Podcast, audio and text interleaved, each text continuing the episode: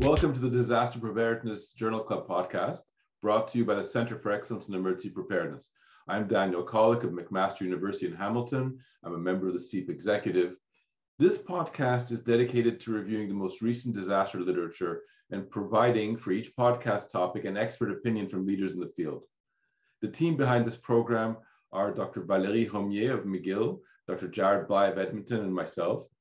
Thanks are also due to the librarians at McGill University who have been scouring the literature in order to bring us the most recent and relevant papers.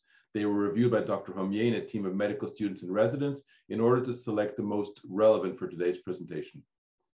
Before we go to the topic, just a quick word, be mindful that uh, beyond this topic, there is a multitude of disaster-related resources on the C E E P website, w w w dot c e e p dot c a.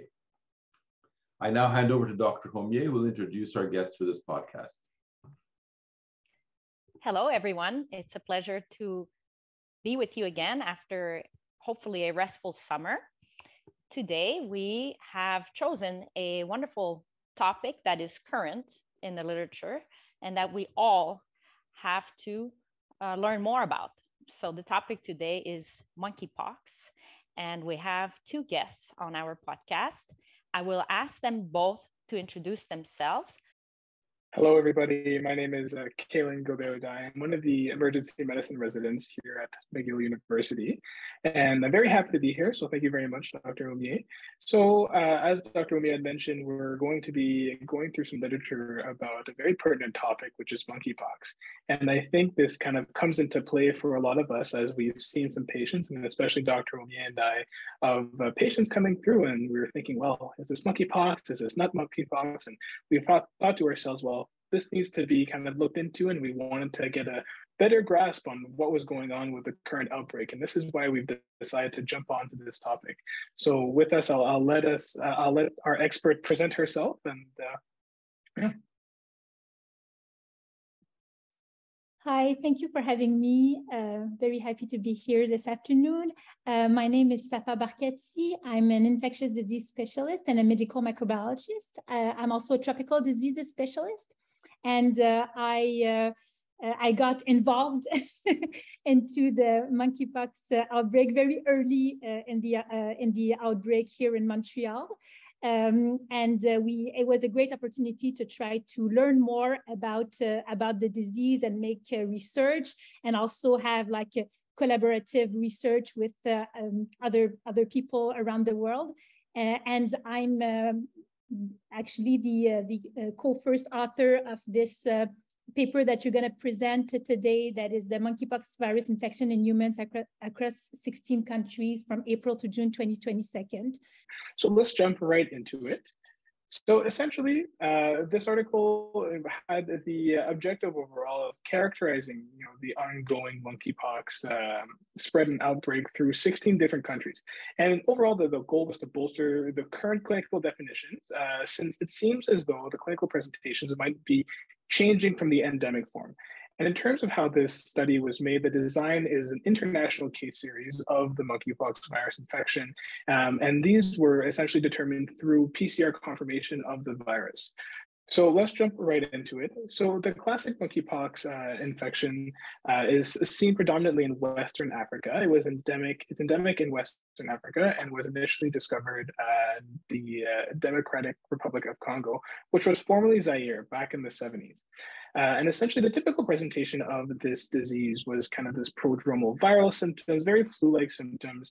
And uh, it was followed by the apparition of multiple vesiculopustular lesions, as well as ulcerative lesions, as well as papular lesions, uh, very much uh, reminiscent of either varicella or, or smallpox. Now, these lesions were predominantly on the face and body, and these patients would present with some significant lymphadenopathy.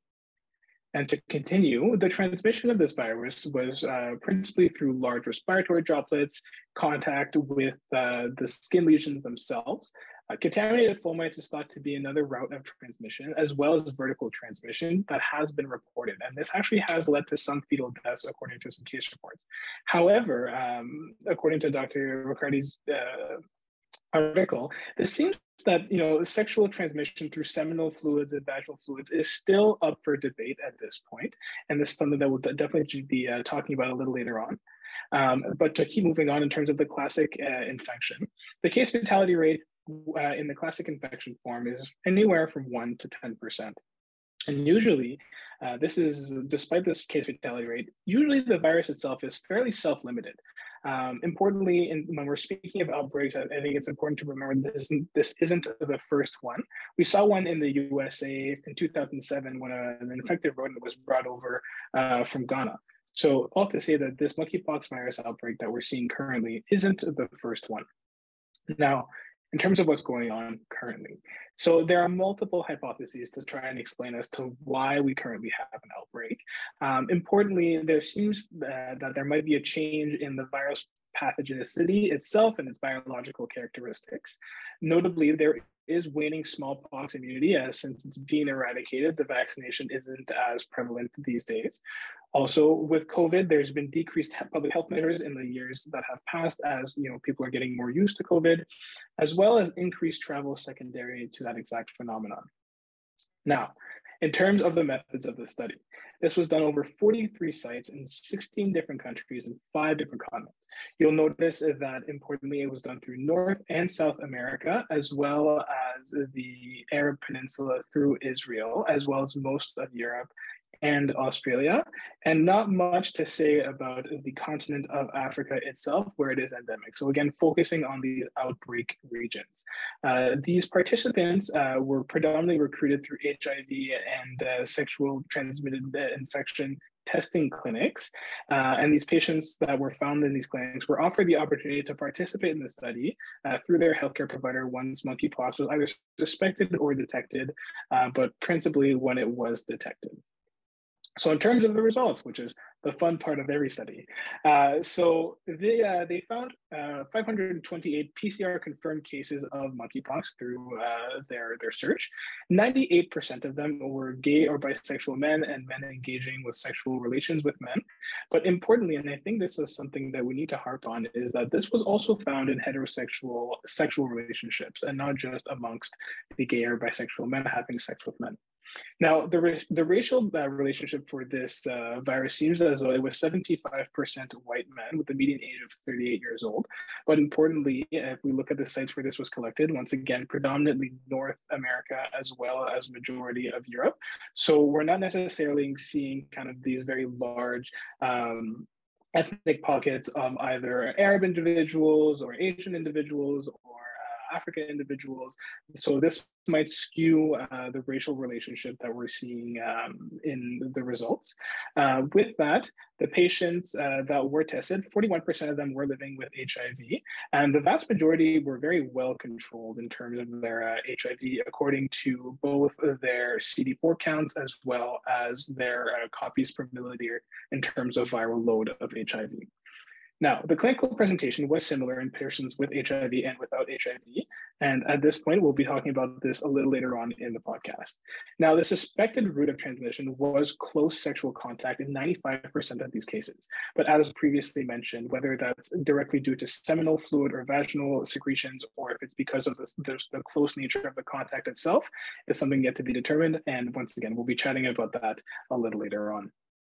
Now, into the lesions themselves. So ninety-five percent of these patients did have a rash, um, but of those patients, less than uh, ten lesions were found on sixty-five percent of those patients. So if you think about kind of the classic versus the now outbreak form of this, where the classic form had multiple lesions on both the face and the trunk, now some patients are presenting with fewer than ten lesions. So this is a, an important change and something that we need to keep in mind.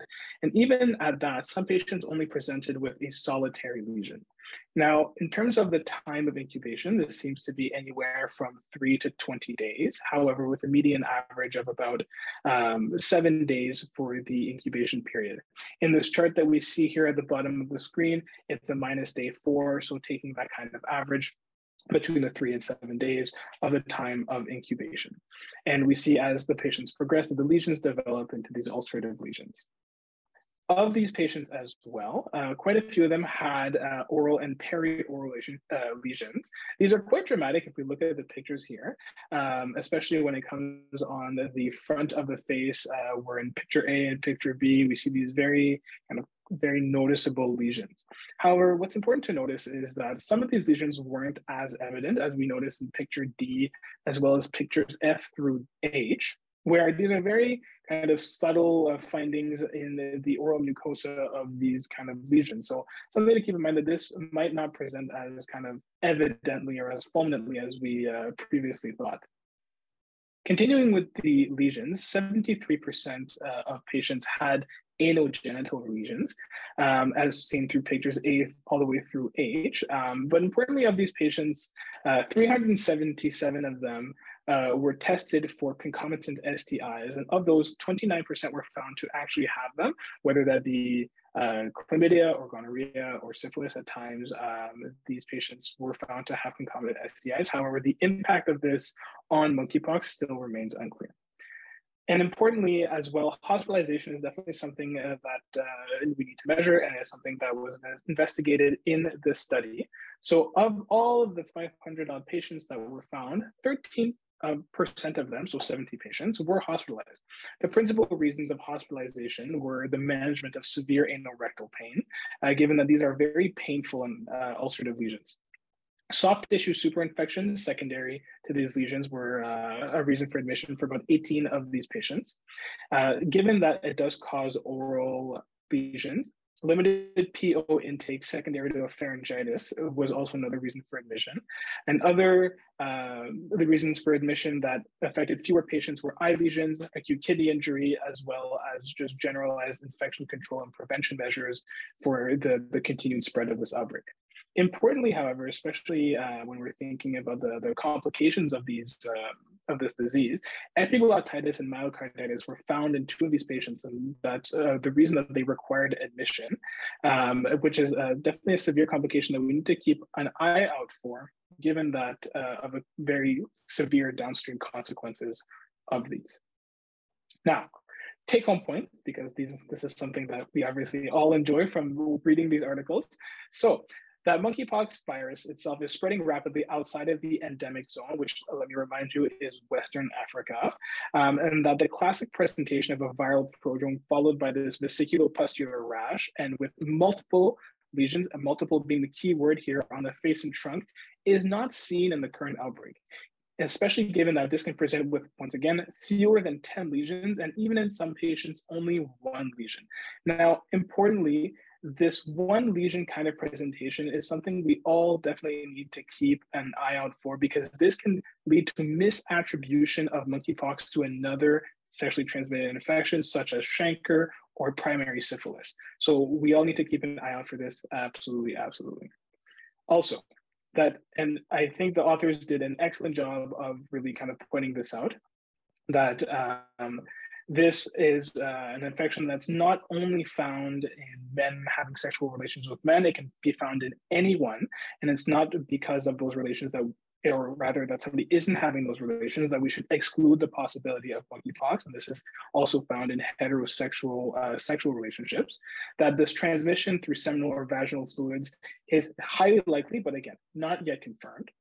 And that H I V status right now doesn't correlate with the severity of disease. And, but again, the bias in this is that most of these patients were very well controlled in their H I V. And it is known that immunocompromisation does cause more severe disease. Now, two types of complications were seen again, uh, and I want to reiterate this, that epiglottitis and myocarditis were found as kind of the most severe complications of the current outbreak. And it's something that we need to keep an eye out for.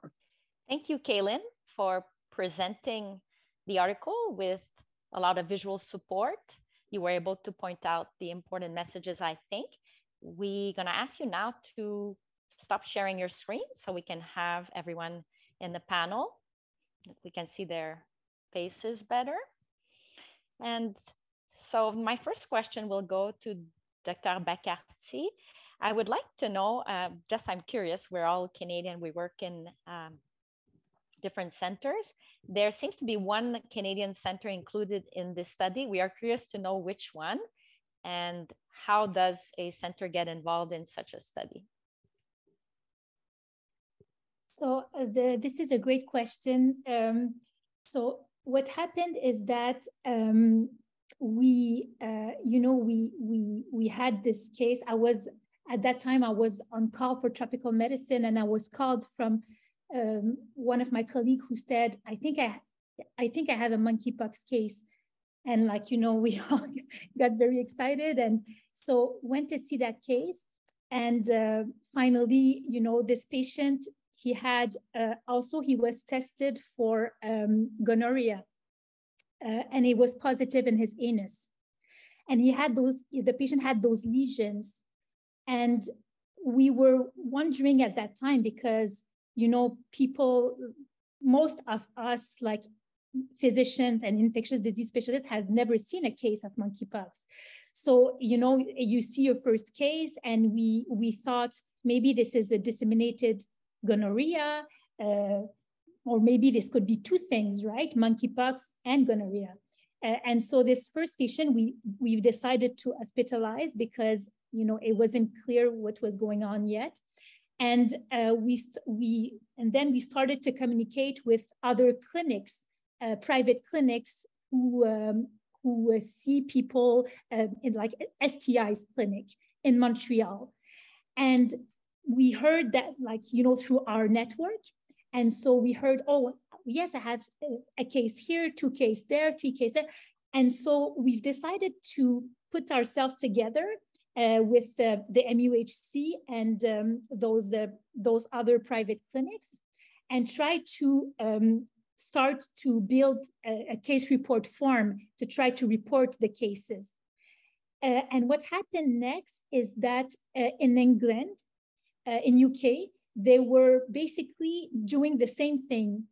And through um, someone who's, uh, uh, who's in the SHARE group, uh, who's uh, doing working with H I V, so she was somebody who knew one of my colleagues at the M U H C who's working in H I V also, who's Marina Klein, who's also the, the co-senior author of this article. So we, she reached out to her and she said, listen, we're putting the cases together. And we said, we're doing the same thing. So we said, why don't we, you know, work all together and try to, you know, have a better description of what's going on Uh, in uh, non-endemic countries. So it's a little bit how it, it, it happened. It went very fast, but um, I think in situations like that, collaboration uh, is the best way to go. Fantastic. So it starts with a case, with the curiosity to treat the patient well, yeah. And then we go on with collaboration, and yeah. Then we operationalize the data collection, and that's how you can collect a, a wonderful case series. So the center in Canada is the McGill University Health Center, correct? Yes, absolutely. Okay. Uh, there was cases. Uh, there's there was cases also from um, from University of Toronto, um, and uh, but most of the cases, because Montreal was really like at the beginning of the outbreak. That's where it started in North America. It was really in Montreal, you know, where the, the, the outbreak was the biggest. So uh, most of the cases uh, are from Montreal um, in North America in this, uh, in this case series. Fantastic, thank you. All right, so you started talking about this doubt between two diagnoses and the uncertainty regarding could there be two diagnoses at the same time in this first patient that you just described. So I would like to hear a little bit more about the co-infection uh, and what you understand from this topic so far. Uh, you know, so it's it's really uh, significant when you look at uh, at the co-infection. Like in our case series, it was twenty-nine percent uh, of those who were like. Uh, for those who were tested for uh, other uh, S T Is. So twenty-nine, like it's a one third. Uh, so of course, um, you know, there, if you are at risk for one infection, you, you may be at risk for another infection. So I think in this, this particular situation of monkeypox, not only it can mimic a sexually transmitted infection, but you could have both. And that's where, you know, we need to keep our mind open, because uh, for the first patient that we, that I discussed, we, you know, we could have said, oh, this patient has, has gonorrhea, that's it, you know, and we put everything in the same, like lesions, gonococcemia, and we put everything in the same bucket. But, you know, if we have, if we had done that, we would have been wrong, because at, at the end of the day, he had, he had two infections. So I think uh, we always need to, if you have somebody who comes with an ulcer, or a genital ulcer or skin lesion, and you, you think it could be monkeypox, you need to think also that it could be, uh, it could also be another sexually transmitted infection, and you need to test to test for both. I think that's something that is uh, we we've learned from this uh, from this outbreak. Did you control for non-sexually transmitted disease co-infection, because the prodrome for monkeypox is, is so influenza-like that were were there other things that were looked for other than just uh, sexually transmitted diseases? It's a good question. You mean so? Uh, in this uh, in this uh, case series, uh, so people were not necessarily tested for uh, influenza or for um, SARS CoV two. Uh, uh, they were maybe some of them were tested, but it was not done like uh, systematically. But I think you're right. You have somebody who's coming with a fever and a prodrome, so you absolutely need to think about Um, respiratory viruses. But when those uh, patients presented, they also like had a skin lesion. So that that's why like it triggered, um, you know, other uh, uh, possibilities in terms of differential diagnosis.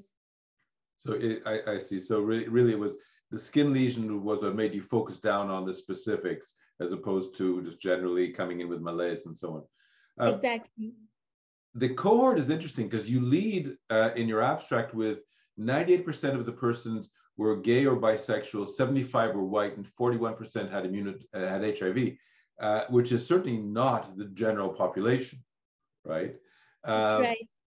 How much of that, or why do you think that is? There's nothing in monkeypox that uh, innately in the virus that would make you, uh, would make it attack that population. Why do you think there was this specific cohort? Do you think there's a potential for sampling bias, or do you think there really is something about this disease that attacks a specific a specific group? No, uh, really, this is not this is not a, a, a gay disease, or this is so. Uh, and I think we we were uh, very clear uh, about that.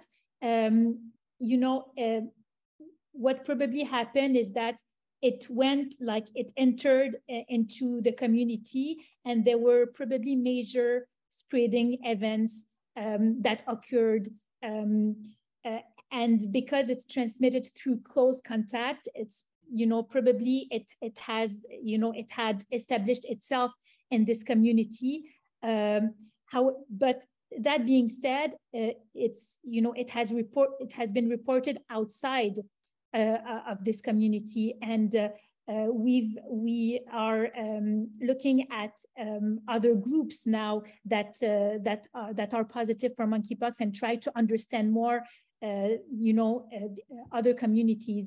Uh, but to go, go back to your question, I think one important thing also that you mentioned, um, and I think it's important because as you saw, uh, there's a big percentage of people who were H I V co-infected. Um, it's it's forty-one percent who were H I V co-infected, and, and one of the reason I think is it could be that um, people who are uh, infected with H I V, uh, they have access to care, uh, they are followed uh, in, uh, in in in clinics, and so there's already a link, an easy link to go and, you know, when they have any new issue, any new symptoms, to go and be diagnosed. Um, uh, I think, I still think that this is underdiagnosed and under-recognized. Uh, and um, it's, there's unfortunately a little bit of stigma uh, that, uh, that goes with uh, this infection. And it's very, very unfortunate because pe- some people would just not go Uh, to care, uh, because uh, for them, this is a stigmatizing disease, and they, they, they don't want to be like, you know, um, uh, judged or uh, so. Uh, so I think one of the reason is, is, is that, uh, and uh, yeah, people are more likely, those who are already linked to Uh, who already visit, have uh, sexually transmitted infection clinics, will tend more to go back to the clinic if they have any symptoms. Um, uh, and it's in contrast with uh, those who may have not that link uh, to, to, the, to care. So, so there's an inherent sampling bias there because they can get sampled more easily uh, and they can get followed up more easily. Uh, understood. One last question for now. I, I reserve the right to come back. Uh, sure. You did mention that it was isolated from uh, seminal fluid in, I think it was twenty-nine of thirty-two persons. Uh, what other fluids were, I mean, obviously blood uh, yeah. was checked. Any other yeah. fluids, uh, saliva, urine, any other sources where it was carried through? Yeah, so um, uh, not saliva, but uh, oropharyngeal uh, was... Uh, was also, for some of the patients, it was positive. Um, and um, and uh, so uh, the blood is, is, not, is not a good sample because when the patient comes to care, uh, the viremia has a peak early in the disease. So when the patient presents, usually this peak is down. And so the blood is usually not a, a good sample to, uh, to, to um, To, to find the, the virus. Uh, for the semen, uh, we still don't know. This could be like, you know, a, a sanctuary where like the virus goes and, and, and hide uh, from the, the immune system. Uh, we still don't know. We found it was P C R positive in the semen, but we don't know if the virus was um, replicating and if transmission is actually possible through uh, the semen. And so I think this is a, a very good point because this, uh, this is uh, one of the research questions that we need uh, to look at. Uh, we, we didn't look at vaginal uh, fluid um, uh, in, in this study, but that could also be uh, very interesting to look, uh, to look into that. Ooh, a little bit more detail about testing. So we are all emergency doctors, and uh, we believe that what we are discussing today would be useful for our colleagues and also for uh, family physicians, uh, doctors working in walk-in clinics as well. When you have a patient presenting to you in such settings where you are suspecting monkeypox, at this point, the testing procedure seems uh, quite complex and not easily done in all centers. And so I just wanted to discuss that at the moment. Uh, what is the recommendation for testing? And do you see a way to simplify it in the future, if I may ask? So thank you. It's a, it's a very good uh, question. Um, I think um, I don't see the test as the testing as being so complex. Uh, maybe I think it's it's so new and uh, people are scared maybe of and want to do the right thing, but uh, it's basically the, the best specimen is basically the skin, the skin lesions.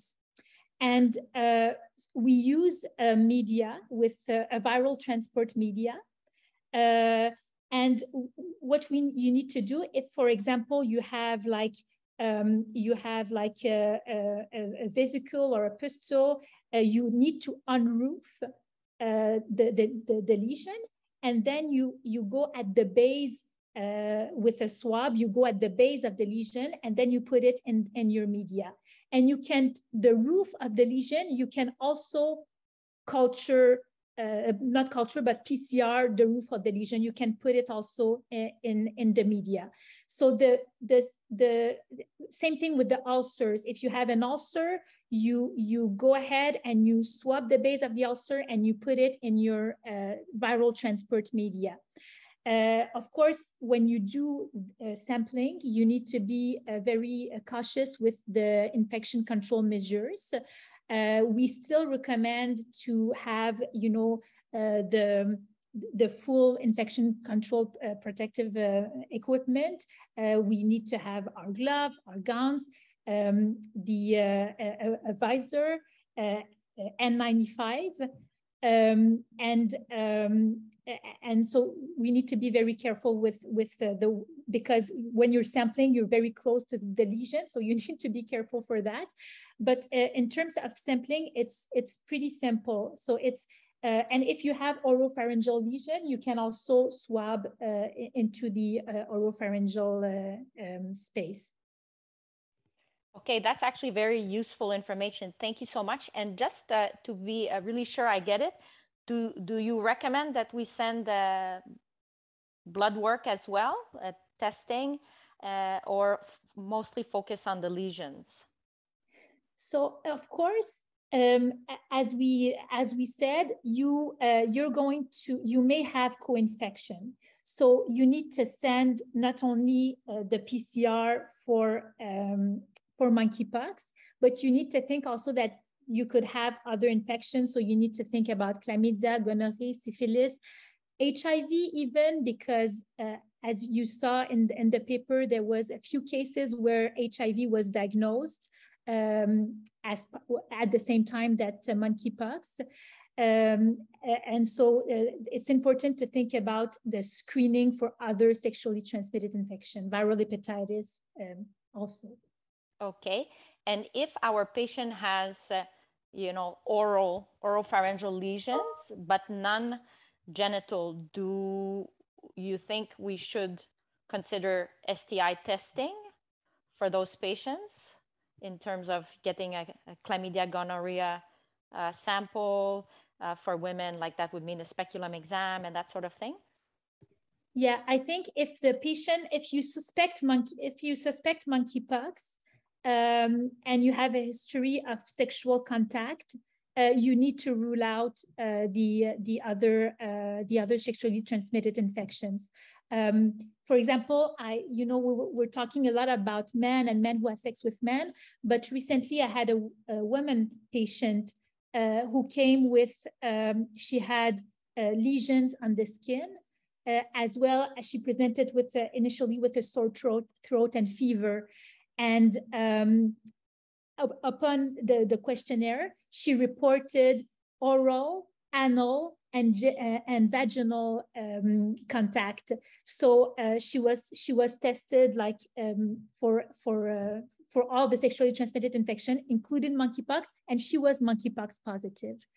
Um, and this was from a heterosexual uh, uh, relation, um, and this is a woman. So we, we we really need to keep our mind open, and uh, because one of the issue is that women can can be like underdiagnosed, uh, and you know we we could have this uh, this uh, this infection in women, and just because they're women, we don't think about uh, monkeypox. So that's very very important to keep our mind open that everything that could look like monkeypox, whoever the patient is, we need to uh, to think about monkeypox.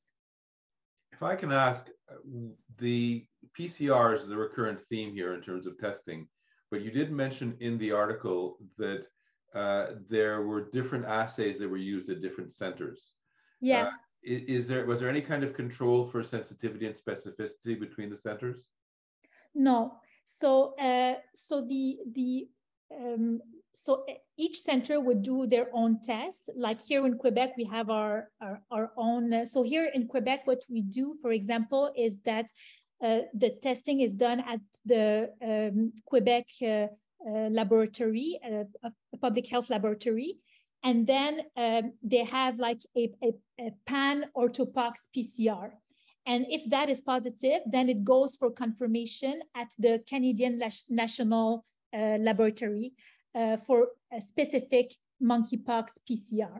So that's the way, for example, we do here, but different places have their different um, different testing, and the the only criteria to uh, be included in the study is that the patient had a P C R confirmed monkeypox infection. But uh, we didn't look into uh, the the performance and the specificities of the different P C Rs that were done. Thank you. Okay. Thank you very much. I wanted to offer the opportunity for Jared and Kaylin to ask a question as well. I don't know if this is the right time. I see Jared is unmuting, so please go ahead. Yeah, I have lots of questions. Um, it seems to me that um, that this is less, um, that the specific infection is less important than the principles of being aware of emerging infections. Um, and one of the things I wonder about is risk communication. So we're clearly collectively doing much better than we did with H I V.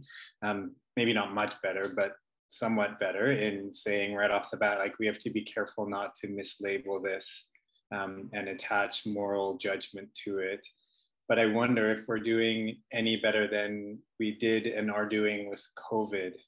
Um, do you have any, any thoughts, um, Doctor Barkati, about how we need to communicate these ever-changing um, risks of when we don't really fully understand what, what this disease is?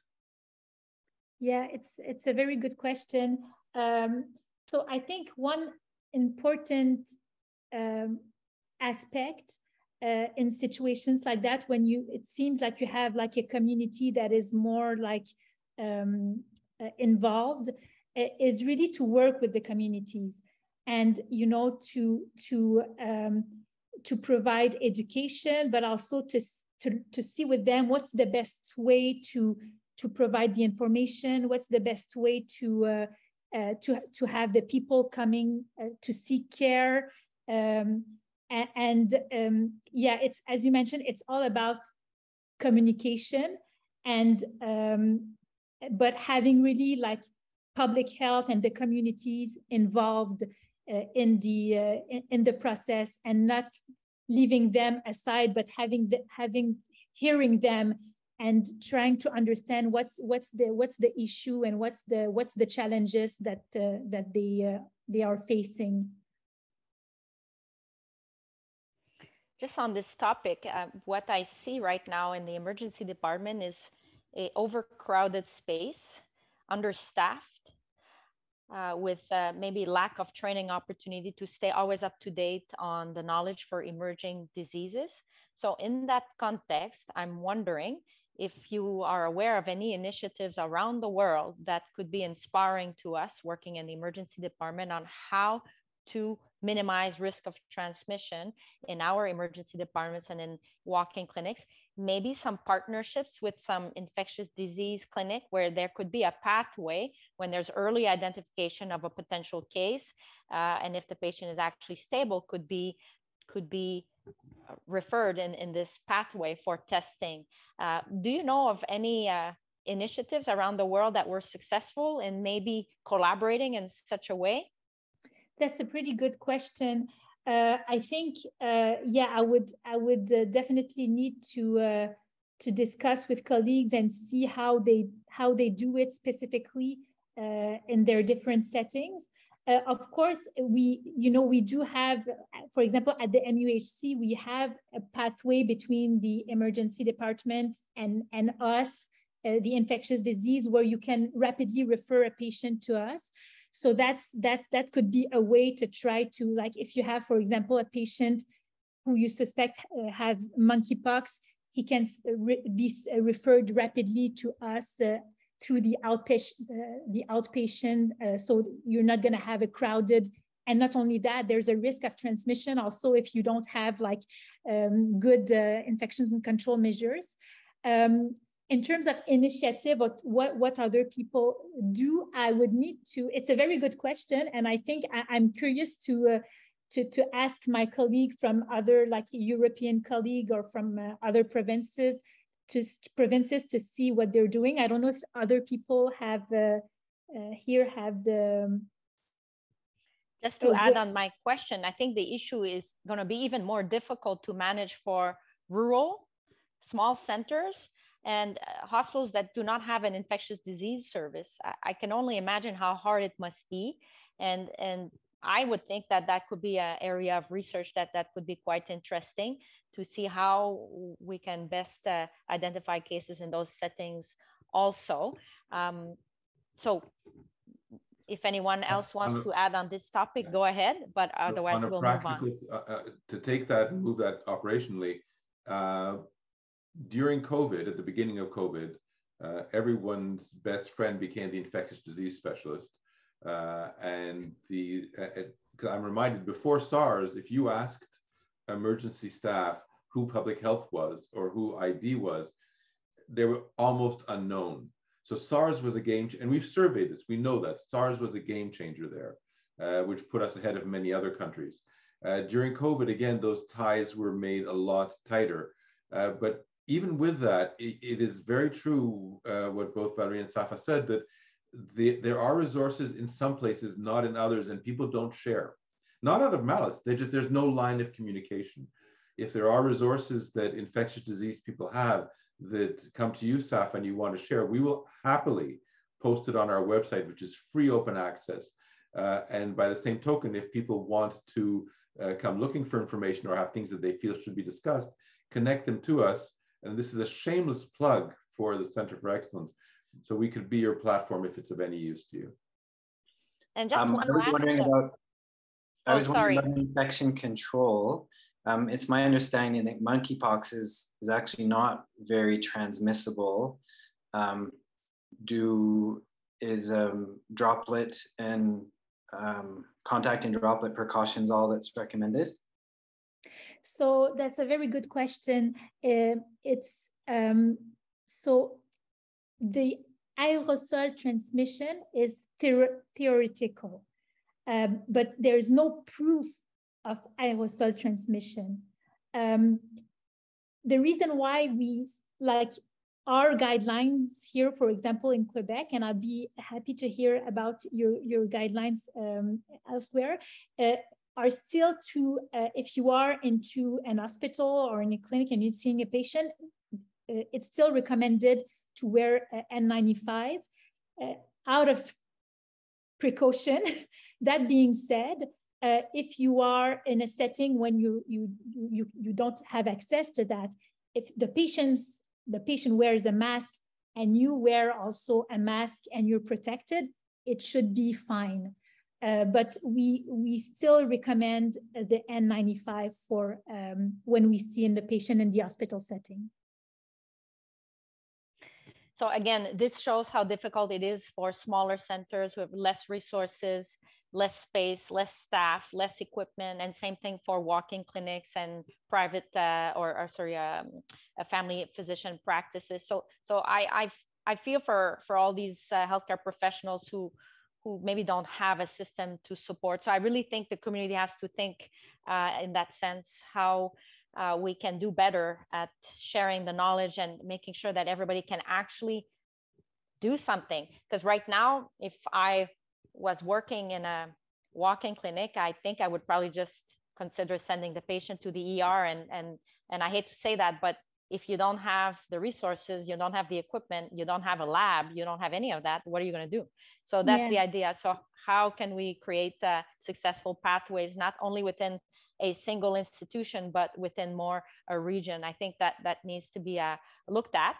Uh, yeah. And also, if we don't do it, it contributes to E R Uh, overcrowding, which is a huge issue right now.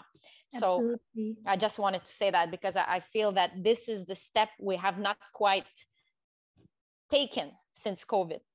Yeah. COVID has taught us to collaborate with infectious disease, with public health, and to be aware of emerging diseases. And yes, to put in place some protocols in hospitals, but we somehow have failed to do that in other settings. And so it's a very hospital-based uh, approach. And down the road, I believe that that we need to to make that that transition to having a more community-wide uh, approach. So I don't know how, but I just think it's an interesting discussion, which brings us time to the moment where we need to wrap up. So I think what would be good is to ask Doctor Barkati to please share with us what she thinks are the most important take-home points from her point of view, uh, or if you prefer, whichever Uh, you prefer, tell us what was a, the most surprising finding for you in the research. So we'd like to hear that from you. So thank you. Um, so um, in terms of what uh, what there's still a lot of things to know. That's that's what that's what we've learned. We've learned that we have a lot of things to learn.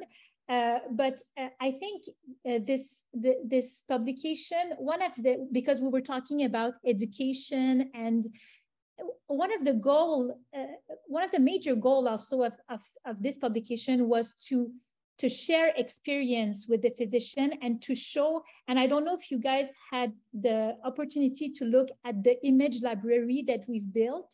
So we've built a huge image library uh, with a lot of lesions, and it's in, uh, so there's uh, some images in the actual publication, but a lot of them are in supplemental. And so Uh, that also can help to, you know, you look at different uh, type of lesions, and you, you kind of build a little bit your, uh, some dossier in your brain. Um, so uh, I think uh, one important thing is education, educating the, uh, our colleague physicians, but also educating the, um, the you know, everybody. Uh, and uh, so people can, can know about their risk factor, and uh, can can uh, can consult and not be shy or be ashamed to seek care if it, it's needed. I think this is very important. Education and communication are very, very important. Um, and I think, again, I, I think we'll never say it enough, but this is not a gay disease. This, this is not an African disease. This is an infection that can affect anybody, and I think we need to be, we have to have an open mind, and uh, not kind of say, okay, no, this patient is a woman, it's not possible, this is not monkeypox. We need to be very, very careful with that. Uh, there's still a lot of things to come. We need to learn more about transmission. Uh, we need to learn more, uh, you know, we already know that close contact, droplets, but we need to learn more about like the potential transmission with sexual, um, with, with fluid and sexual transmission. Uh, we need to learn more about uh, the immunity, the vaccine effectiveness, because now we launched like all this vaccine. We didn't talk about vaccines, but this is very important. We have all this vaccine campaign, and in here in Montreal, we were one of the first who started to, to vaccine people as pre-exposure. Uh, and so, and this had probably helped controlling the, the outbreak. Uh, so vaccine is very important, learn about the vaccine effectiveness, and down the road also uh, learn about treatment, because we're, we're, for some of the cases we give uh, tecovirimat, for example, but we still don't know what's the effectiveness of that treatment. So there's uh, a lot of research that uh, needs to be done, uh, a lot of things uh, to learn, uh, but at least what we wanted to do with this article is really share the experience, and uh, you know, uh, with other physicians, and try to uh, educate as much as we can uh, our, our colleagues. I know Valerie said that she wants to wrap up, but the, you opened a can of worms that I do want to explore, if you don't mind, for a moment. Uh, regarding vaccination, Uh, the American administration yesterday came out with a statement saying that uh, they feel that they can contain it, and they were going to move to a ring vaccination strategy uh, as opposed to the pre-exposure or the immediate post-exposure. Uh, I'm not sure if these are, should need to be exclusive strategies. Uh, can you talk a little bit about how we should approach this?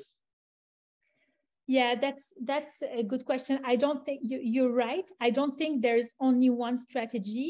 And I think um, one important thing is that when we started here, for example, the post-exposure vac vaccination, and we realized that most of the people, we were not able to trace the contact, we needed to think rapidly about another, another way to do it. And the other way to do it was to say, okay, let's do the pre-exposure vaccination for the people that are uh, most at risk. Uh, but yes, um, we, we're, we're, for now, that's what we're doing here. But yes, I think that um, other vaccination strategy uh, should, uh, should, should definitely be um, um, uh, incorporated as, as, we, as we go, and uh, as the, the, the, the outbreak uh, uh, evaluate. Okay. And for the resources you mentioned, the, the picture library and so on, If you send that to us, we will put them on the C E E P website and put a link to that in the show notes, so anybody watching the show can access those resources. If you wouldn't mind, just send that information to us. And with that, sure. I will stop. Absolutely. Okay, no, thank you very much. Yeah, that was a great additional segment. And uh, in that case, I will leave the final word to Kaylin, who is our R one. And I'm going to ask Kaylin if there was one thing that he really learned from this experience and if he would like to share it with us. Thank you very much, Doctor Homier. Uh, before I jump into anything, once again, I would just like to thank Doctor Barkati for all of the hard work she's done on this and all of her wonderful insight as to this very new and emerging uh, disease. In terms of things that I think are definitely worth uh, noting, and I think what uh, struck me the most is that uh, this disease, you know, despite having its classical presentation, is something that um, I don't think any of us are really all that used to seeing. And it's something that, despite a classical presentation, is presenting in a lot of weird and funny ways, and that we need to be uh, particularly vigilant in terms of um, looking for this and being uh, aware of this. And especially what's going to be important is not pigeonholing ourselves into thinking that this diagnosis is only possible in certain subgroups of people. So I think that out of uh, all of the things that uh, are really relevant in this paper, that was for me the thing that struck me the most, and always keeping an eye open and keeping uh, an open mind as to the possibility of this being the presentation, even for somebody that only has one lesion, despite of who that person may be. Amazing. Thank you everyone for joining. This was a very informative session. I feel more confident about my knowledge about monkeypox. I encourage everybody to train their eye, go and look at those images on the library, understand the various ways it can present, be vigilant, ask questions, read the paper entirely, and uh, collaborate with your colleagues from I D, from public health. And if anybody has ideas, Uh, with regards to uh, improving how we can collaborate with the entire community. If there are interesting initiatives, uh, please uh, share them with us. I will uh, let Daniel give us uh, uh, the email address for that. And once again, thank you very much. This was great.